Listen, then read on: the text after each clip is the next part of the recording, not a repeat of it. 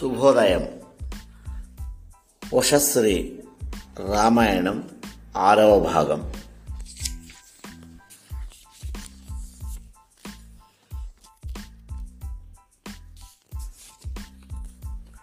శ్రీరాముని వనవాసం. మందర మాటలు కైకేయి మనసును మార్చాయి. ఆమెకు ఆశ్చర్యం కలిగింది. తన పరివారంలో ఉండే కుబ్జలందరిలానే మందర కూడా మూర్ఖురాలని. దాని మనసు ఎన్నడూ దురాలోచనలే చేయగలదని ఎరిగిన కైకకు ఇంతటి వివేకం వివేచన శక్తి ఎలా వచ్చాయో అర్థం కాలేదు. ఇంతగా తన శ్రేయస్సు కోరే మరే ప్రాణి ఉంటుందనిపించలేదు. ఆ క్షణంలో కైక పరమ సంతోషంతో మందర సౌందర్యాన్ని వివేకాన్ని పరిపరి విధాలా ప్రశంసించి ఈ పన్నాగం ఫలించిన ఉత్తర క్షణంలో మణి రత్న భూషణాలతో బహుకృతులిస్తానని వాగ్దానం చేసింది. హంసతూలికా తల్పం దిగింది. అలంకారాలు తీసేసింది. చీనాంబరం విడిచి విసిరేసింది. వేణిబంధం విప్పి విరబోసింది. దాసి దుర్బోధలతో ఆమె కోపగృహంలో అడుగుపెట్టింది. కటిక నేల మీద నడ్డి వాల్చి మందర రాముడు అడవులకు వెళ్ళి భరతుడు సింహాసనం ఎక్కే వరకు ఈ గడప దాటను ఈ వేషం మార్చను మారు మాట్లాడను చాలా అంది. రామాభిషేకానికి అవసరమైన ఏర్పాట్లు పూర్తి చేసి దశరథుడు తనకత్యంత ప్రియురాలైన కైకకు తన నోటితో శుభవార్త చెప్పాలని వచ్చాడు. భవనద్వారంలో అడుగుపెట్టిన చక్రవర్తికి అక్కడి స్థితిగతులన్నీ విపరీతంగా కనిపించాయి. సుఖ మయూర క్రౌంచ హంసాదుల కలస్వలనాలు లేవు. వాటిని గికురించి పలికించే కుబ్జల సందడి లేదు. వీణా వేణుగానాల మాధురి లేదు. సుగంధ ధూపము లేదు. రాహుగ్రస్తమైన చంద్రబింబంలా ఉంది ఆ భవనం. అటు తిరిగాడు. ఉద్యానవనంలో లతాగృహాలు అక్కడి చంద్రకాంత శిలావేదులు శూన్యంగా వెలవెలబోతున్నాయి. పాకశాలలో వంట చేసేవారే లేరు. అంతా అమంగళంగా కనిపించింది. సైనాగారానికి వెళ్ళాడు. అది శూన్యంగానే ఉంది. అక్కడ ఉన్న ప్రతిహారిని అడిగాడు. రాణిగారు ఎక్కడ అని. ప్రభు రాణి అమ్మవారు కోపగృహంలో ఉన్నారు అని సమాధానమిచ్చింది అది. ఆ మాట విన్న క్షణంలో మహారాజు మనస్సు వ్యాకులమైంది. అంతలోనే ఆ మనస్సు కామవశీభూతమైంది. ఎకాయకి కృపగృహానికి వెళ్ళాడు. మందిరం అంతా అస్తవ్యస్తంగా ఉంది. భవన మధ్యంలో మాసిన చీరతో చెదిరిన కేశపాశంతో కనుబొమలు ముడివేసి బుసకొడుతున్న పాముల ఉచ్ఛ్వాస నిశ్వాసలు సాగిస్తున్న ప్రియురాలు కనిపించగానే ఆయన గుండె ఆందోళనాభరమైంది. శ్రావణశాన స్వర్గవరిభ్రష్ట అయిన అప్సరసల బోయవాడు పన్నిన ఉచ్చులలో చిక్కుకున్న లేడిలా వేటగాని శూలపు దెబ్బతిన్న ఏనుగు గున్నలా జీవం లేని లతలా పడి ఉన్న ప్రియురాలిని చూసి దుఃఖంతో ఆయన అక్కడే కూలబడి దేవి నీ కోపకారణం ఏమిటి? ఈ రాజ్యంలో నీ మాటకు తిరుగులేదే. నిన్ను తిరస్కరించిన వాడికి చిరచ్ఛేదమే కదా శిక్ష. అదీ కాక ఆరోగ్యం బాగులేదా? మన రాజ్యవైద్యులు క్షణాలలో ఎటువంటి వ్యాధినైనా ఎడంచేత్తో తీసి పారేయగలవారే? కాక బంధితుడెవడైనా ముక్తుడు కావాలా? ఉరిశిక్ష పడ్డవాడినెవడినైనా విడుదల చేయాలా? ఈ రాజ్యంలో నాతో సహా అందరూ నీ కనుసన్నలలో నడిచేవారే. నీకేది కావాలన్నా అది సమర్పించడానికి సిద్ధంగా ఉన్నాను. కోపం విడిచి ప్రసన్నవదనంతో ఇటు చూసి నీకు కావలసింది కోరుకో అని పరిపరి విధాల అర్జించాడు ఈ క్షణం వరకు నాకు ఎదురు తిరిగిన వారు లేరు. ఎప్పటికీ నాకు కావలసింది తీర్చగలనని ముందుగా ప్రతిజ్ఞ చేస్తే తప్ప నేను చెప్పను అని కైకేయి రాజనందన అనగానే అపరిమిత సంతోషంతో దశరథుడు ఆమెకు మరింత దగ్గరగా వెళ్ళి ఆమె జుట్టులోకి వేళ్ళు నడిపి దువ్వుతూ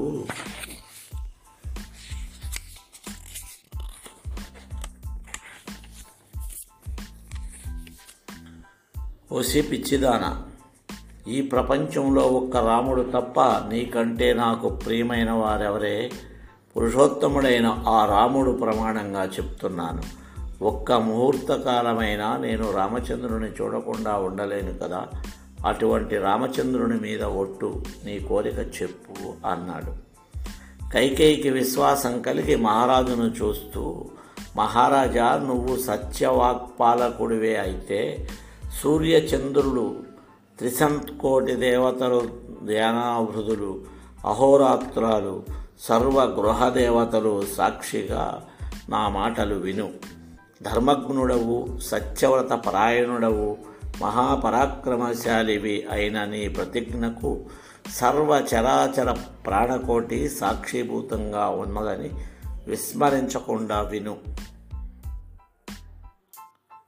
చాలా కాలం క్రితం దేవాసుర సంగ్రామ సమయం రాత్రి వేళ యుద్ధం ఆ అసురీ మాయ నిన్ను మూర్ఛితుని చేసి మృత్యుగహ్వరంలోకి నడుపుతోంది. అప్పుడు నిన్ను నేను రక్షించినప్పుడు మహారాజా గుర్తున్నదా? రెండు వరాలు ఇచ్చావు. ఇంతవరకు ఆ వరద్వయం నేను అడగను లేదు. నువ్వు ప్రస్తావించను లేదు.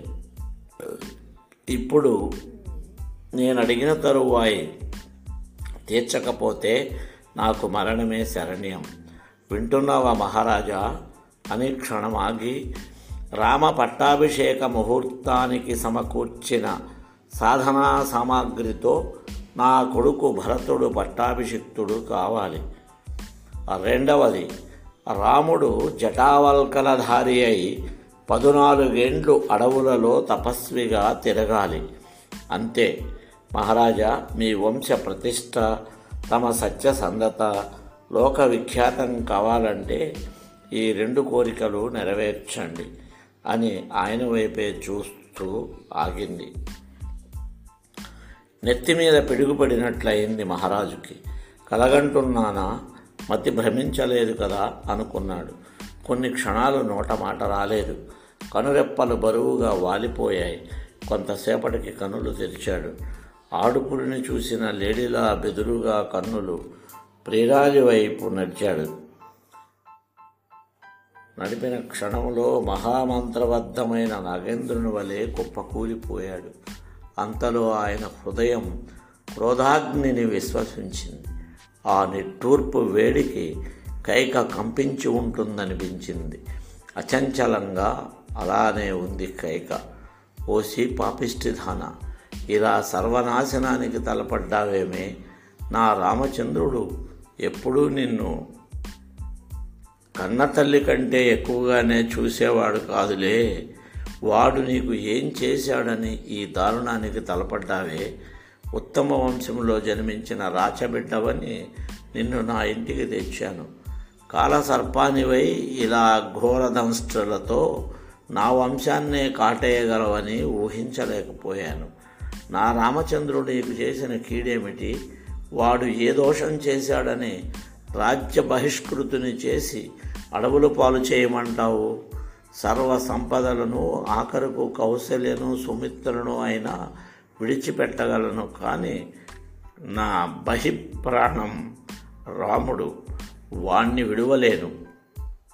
అహింసావ్రతుడు క్షమాశీలుడు ఋషితుల్య జీవితం గడిపేవాడు. అటువంటి రామచంద్రుని కరణువులకు ఏ కారణం చేత పంపగలను? పంపి నేను బ్రతకగలనా? రెండు చేతులు జోడించి అర్జిస్తున్నాను. నీ పాదాలు పట్టుకుంటున్నాను. నా సర్వ రాజ్య సంపదలు నీకు దారవోస్తాను నా బిడ్డను అడవుల పాలు చేసి ఈ ఇక్ష్వాకు వంశాన్ని నాశనం చేయక్కు అని కన్నీరు మున్నీరుగా ఏడుస్తూ పడ్డాడు. చలించలేదు కైకేయి.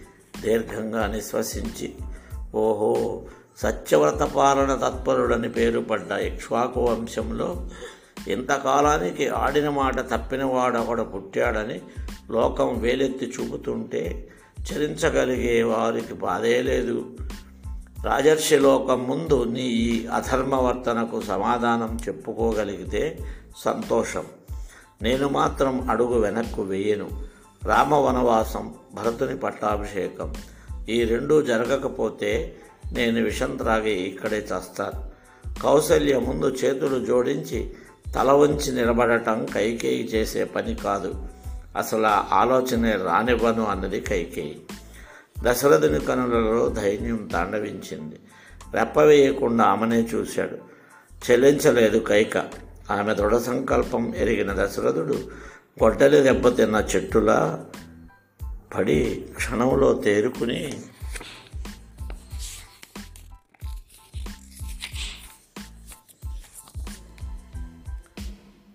ఓసి నా వంశనాశని నీ తలలో ఈ దుర్బుద్ధి బీజం ఎవరు వేశారే?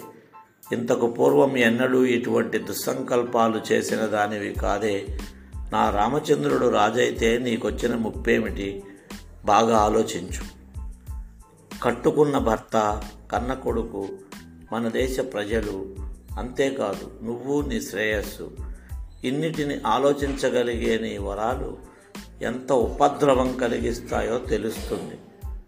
నా రామభద్రుడు సింహాసనం అధివసిస్తే నీకు నీ కొడుక్కి ఏవో ప్రమాదాలు వస్తాయనుకోవటం నీ భ్రమ. పైగా ధర్మపరుడైన భరతుడు తన అన్నగారిని కాదని రాజ్యం తీసుకోలేడు. అప్పుడు నీ క్షుద్రబుద్ధి రాక్షస ప్రవృత్తి లోకానికి తెలుస్తాయి. ఎప్పటికైనా నీ దుస్సంకల్పానికి నీళ్ళు వదులు. సింహాసనం ఎక్కవలసిన కొడుకుని అడవులకు పొమ్మని ఏ ముఖం పెట్టుకుని చెప్పగలను? మంత్రి సామంత దండనాల సమక్షంలో కోసల ప్రజా సదస్సులో పురోహితుల ముందు చెప్పి వచ్చాను. రాముణ్ణి రేపు రాజ్యపీఠం మీద అభిషేకించాలని. రేపు వారందరికీ ఏం చెప్పను?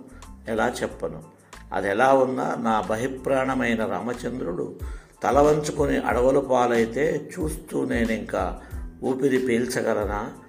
కొలువు కూటంలో ప్రముఖులు ప్రాజ్ఞులు నన్ను నిలబెట్టి కారణం అడిగితే కైక వరం కోరింది అని చెబితే నమ్ముతారా? కౌశల్య ఇంతకాలంగా నా సేవలో ఏ క్షణము ఏమరపాటు ఎరుగదే. అయినా ఎన్నాళ్ళు ఆమెను ఉదాసీనంగానే చూశాను. ఇప్పుడు ఆమె బిడ్డను అడవులకు తోలి ఇంకా ఆవిడ ముఖం ఎలా చూడగలను? నీ కోరిక తీరుస్తే సుమిత్ర నా ముఖం చూస్తుందా? పోసి మూర్ఖురాల. నా రామభద్రుడు అడవికి వెళ్ళిన ఉత్తర క్షణంలో నా ప్రాణాలు కూడా వాడితోనే వెడతాయి. విదేహ రాజనందన జానకి తన భర్తను విడిచి క్షణం జీవించగలదా? ఇన్ని జరిగాక నువ్వు విధవై నీ కొడుకు రాజ్యం పాలిద్దువు గాని. నేను ఏ జన్మలో చేసిన పాపము ఇప్పుడు ఇలా కట్టి కొడుకుతోంది తప్పటడుగులు వేసే పసివాడు తాచుపాముని తాడనుకొని పట్టుకున్నట్టు నా పాలిటి మృత్యుదేవతవని తెలియక నిన్ను కౌగిలించుకున్నాను. తీవ్ర కాముకుడై దశరథుడు పరమపురుషుడైన కుమారుని కారడవులకు తోలాడని లోకమంతా వేలెత్తి చూపుతుంది. ఈ అపకీర్తి దేశ దేశాలకు వ్యాపించి తీరుతుంది. ఈనాటి వరకు గురుకులంలో నానా క్లేశాలు అనుభవిస్తూ వేద శాస్త్రాలు అభ్యసించాడు. ఇప్పుడు ఇక రాజభోగాలు అనుభవించే వయస్సు వచ్చిందనుకుంటే నీ పుణ్యమా అని అడవుల పాలవుతున్నాడు. పితృవాక్పాలనా పరాయణుడైన నా రామచంద్రుడు నా మాట వింటూనే అడవులు పట్టిపోతాడు. వాడు రాజభవనం వీడిన క్షణంలో నేను ఆఖరి శ్వాస విడిచిపెడతాను. ఉత్తర నిమేషంలో కౌసల్య సుమిత్ర ప్రాణత్యాగం చేస్తారు. అప్పుడిక లక్ష్మణ శత్రుఘ్నులు ఉండరు. ఎందరూ కన్ను మూశాక హాయిగా నువ్వు రాజమోగాలు అనుభవిద్దువు కానీ ఒకవేళ భరతుడు కూడా రామవనవాసం అంగీకరించి రాజ్యం ఏలదలుచుకుంటే వాడితో ఒక్క మాట చెప్పు. ఈ దశరథుడికి అపరకర్మ చేసే అధికారం వాడికి లేదు. అంతే. రాజయోగ్యమైన రథాల మీద ఉత్తమ జాతి అశ్వాల మీద సాగిన రామచంద్రుడు కర్కశ శిలలతో నిండిన కంటకావృతమైన అరణ్యాలలో పాదచారి అయి ఎలా నడవగలడు? ఈ ఇక్ష్వాకు మహానశాలలో పాకకళా నిపుణులు పోటీలు పడి వివిధ రుచులు వండే వంటకాలు అరగించే రామచంద్రుడు ఈ అడవులలో కట్టు తిక్త కషాభరాలైన కందమూల ఫలాలు ఎలా తింటాడే?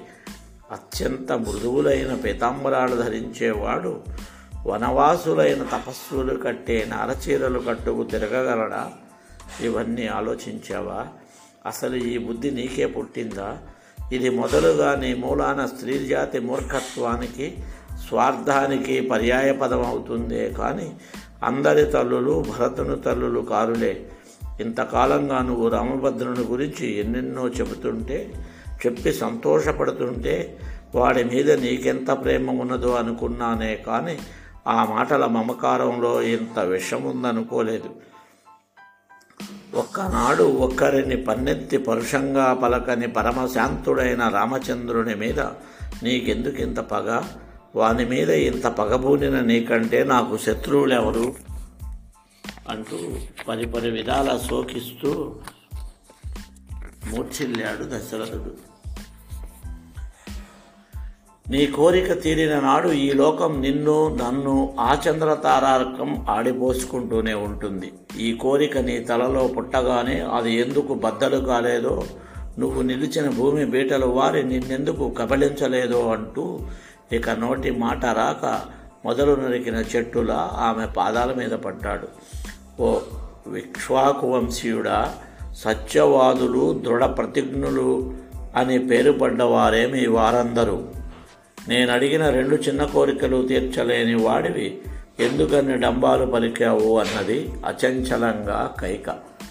దశరథుని ముఖం క్రోధఘర్ణితమైంది. ఓసి పాపిష్టిధాన నా రామచంద్రుడు అడవికి నేను స్వర్గానికి వెళ్ళాక నీవు స్వర్గసుఖాలు అనుభవించు. అమరావతిలో దేవగణాలు నన్ను చేరి రాముడి కుశల వార్తలు అడిగితే నేనేం చెప్పుకోను? చిరకాలం సంతానం లేక బాధలు పడ్డాను.